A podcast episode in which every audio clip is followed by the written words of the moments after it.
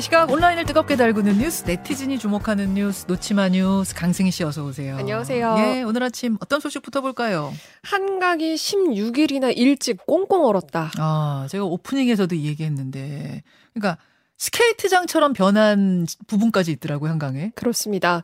최근 일주일 가까이 영하 10 도 이하로 떨어졌었잖아요. 네. 어제 아침 한강의 공식 결빙 기록이 나온 건데요. 음. 이 한강대교 두 번째와 네 번째 교각 사이에서 길게 한 100m 정도 얼었을 때 이거를 공식 결빙으로 판단을 아, 합니다. 예. 2020년보다 그러니까 작년은 아니었고요. 2020년 2년 전보다 16일이나 일찍 얼어붙은 거고요. 음. 그런데 이번 이 한파가 이번 주에도 계속될 전망이에요. 음. 최소 연말까지 이런 추위가 계속 이어질 전망입니다.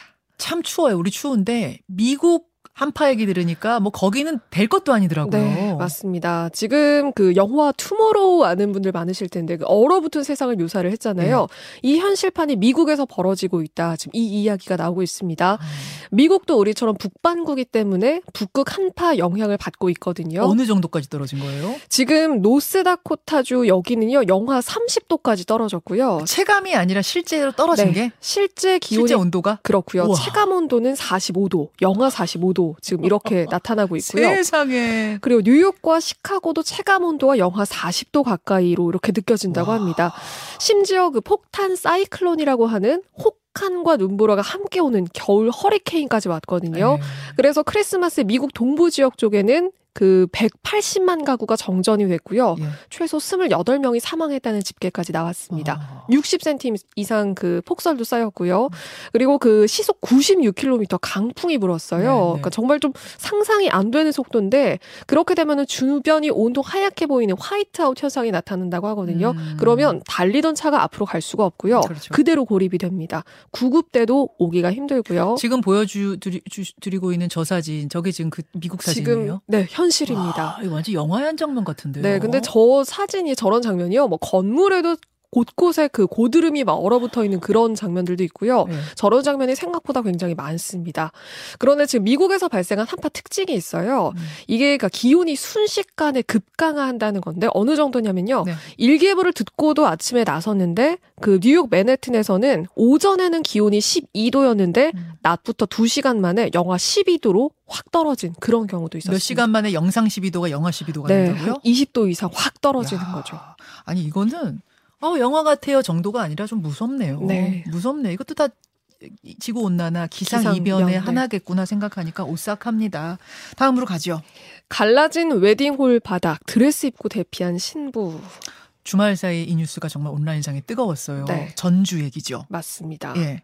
지금 갑자기 웨딩홀 건물이 갈라졌다. 사람들이 대피했다. 이게 무슨 일이냐. 막 이런 보도가 쏟아졌는데요. 그러니까 결혼식을 하고 있는데 갑자기 쩍 하고 갈라진 거예요? 그렇죠. 지금 이 제보한 신부는 대기 중이었던 걸로 보이는데 음. 어 그런데 예식장 측은 일단 이런 답변을 내놨습니다. 건물 자체 문제는 없고 바닥재 문제였다. 그러니까 영하 날씨 때문에 네. 난방기가 가동을 하면서 수축했던 바닥재가 그 높아진 온도에 팽창 협상을 해서 어. 이게 갈라진 거다 이렇게 설명을 했는데 그런데 이 결혼식 앞둔 신랑 신부에게는 정말 악몽 같은 일을 초래를 한 겁니다. 잠깐만 사진 좀 볼게요. 유튜브 레인보우로 보실 수 있는 분들은 함께 보시면서 좀 얘기 들으시면 이해가 쉬우실 텐데요.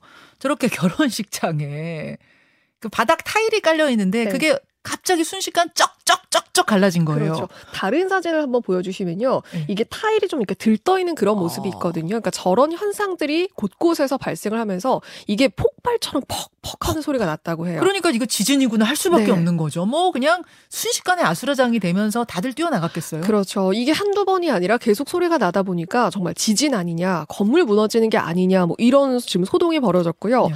어, 그 하객들이 전부 대피를 하고 심지어 신랑 신부도 그 대로 대기하던 그대로 뭐 겉옷도 걸치지 못하고 음. 밖으로 대피할 수밖에 없었다. 지금 이렇게 이야기를 했습니다. 아. 어, 이 소동이 벌어지고 나서 다시 그 식장으로 들어왔더니 그러니까 카페트로 임시로 우선은 덮어놓고 예식도 그대로 진행을 했다고 해요. 음, 음. 그런데 이 당시에 인솔하는 안전요원도 없었고 음. 대피하라는 안내 방송도 없었다. 그러니까 막 사람들이 막 밀려 나가는 상황인데도 음. 그러니까 그리고 심지어 다른 층에서 예식이 진행 중이어서 네. 예식장 측에서는 안내 방송을 그래 서할 수가 없었다. 이렇게 이야기를 했습니다. 그리고 다른 곳에서도 이런 비슷한 일이 종종 발생한다. 이렇게 해명을 했어요. 어, 어. 그러면 그러니까 누리꾼들은 지금 다른 것도 그렇다 이렇게 해명을 할 게 아니라 비슷한 사례를 알았다면 미리 이런 뭐 그렇지. 타일들도 좀 대비를 해놓는 게 맞지 않았냐. 당연하죠. 평생 한 번뿐인 그 결혼식을 망친 신랑 신부 마음 어떻게 보상할 거냐 지금 음. 비판이 거셉니다. 그리고 바깥의 날씨가 이 정도라고 해서 저렇게 바닥, 바닥이 갈라지는 건 정상 아니잖아요. 그렇죠. 건물 점검 다시 해야 될 필요가 있어 보입니다. 다음으로 넘어가죠. 길거리에서 차 안에서 링거 맞는 중국. 이제 다른 나라들은 거의 마스크 다 벗고 일상으로 돌아갈 준비를 하고 있는 이때에 중국은 마치 우리나라 코로나 초기 같은 상황이 벌어졌어요. 맞습니다. 지금 병원이 부족해서, 그러니까 병실이 부족해서 병원 밖에서까지 수액을 맞는 이런 일이 벌어지고 있는 음. 건데요. 나무에 수액을 매달아 놓고 노상에 앉아서 맞고 있거나.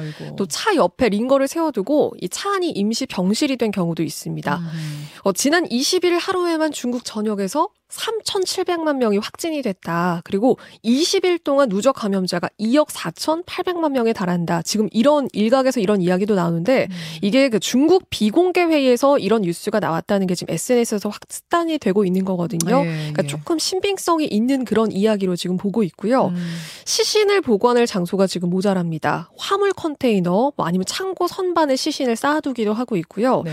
어, 그런데 이 확진자 폭증하는 걸 중국 정부가 오히려 확진자 수를 줄여서 발표를 하다가 음. 결국 일일 통계는 이제 발표를 하지 않기로 했습니다. 어. 중국도요. 그러니까 중국 정부에서 통계까지 공개를 하지 않기로 하면서 지금 좀 쌓여있던 불신이 더 확대될 것으로 보인다. 좀 이런 이야기도 나옵니다. 사막의 장미님 청취자 왜 이렇게 된 거예요 중국이 이러셨는데 그동안 완전히 엄청난 봉쇄를 하다가 네. 이제 사- 풀어야지 언젠간 풀어야 되니까 풀기 시작하자 저렇게 된 거죠. 그렇죠. 그리고 사실 중국은 이제 중국제 백신을 맞았었는데 결국 그게 물 백신이 아니었던가 뭐 그런 소문은 많았는데 물 백신을 입증한 거 아니야 이런 얘기 나오고 있어요. 네. 큰일입니다, 큰일.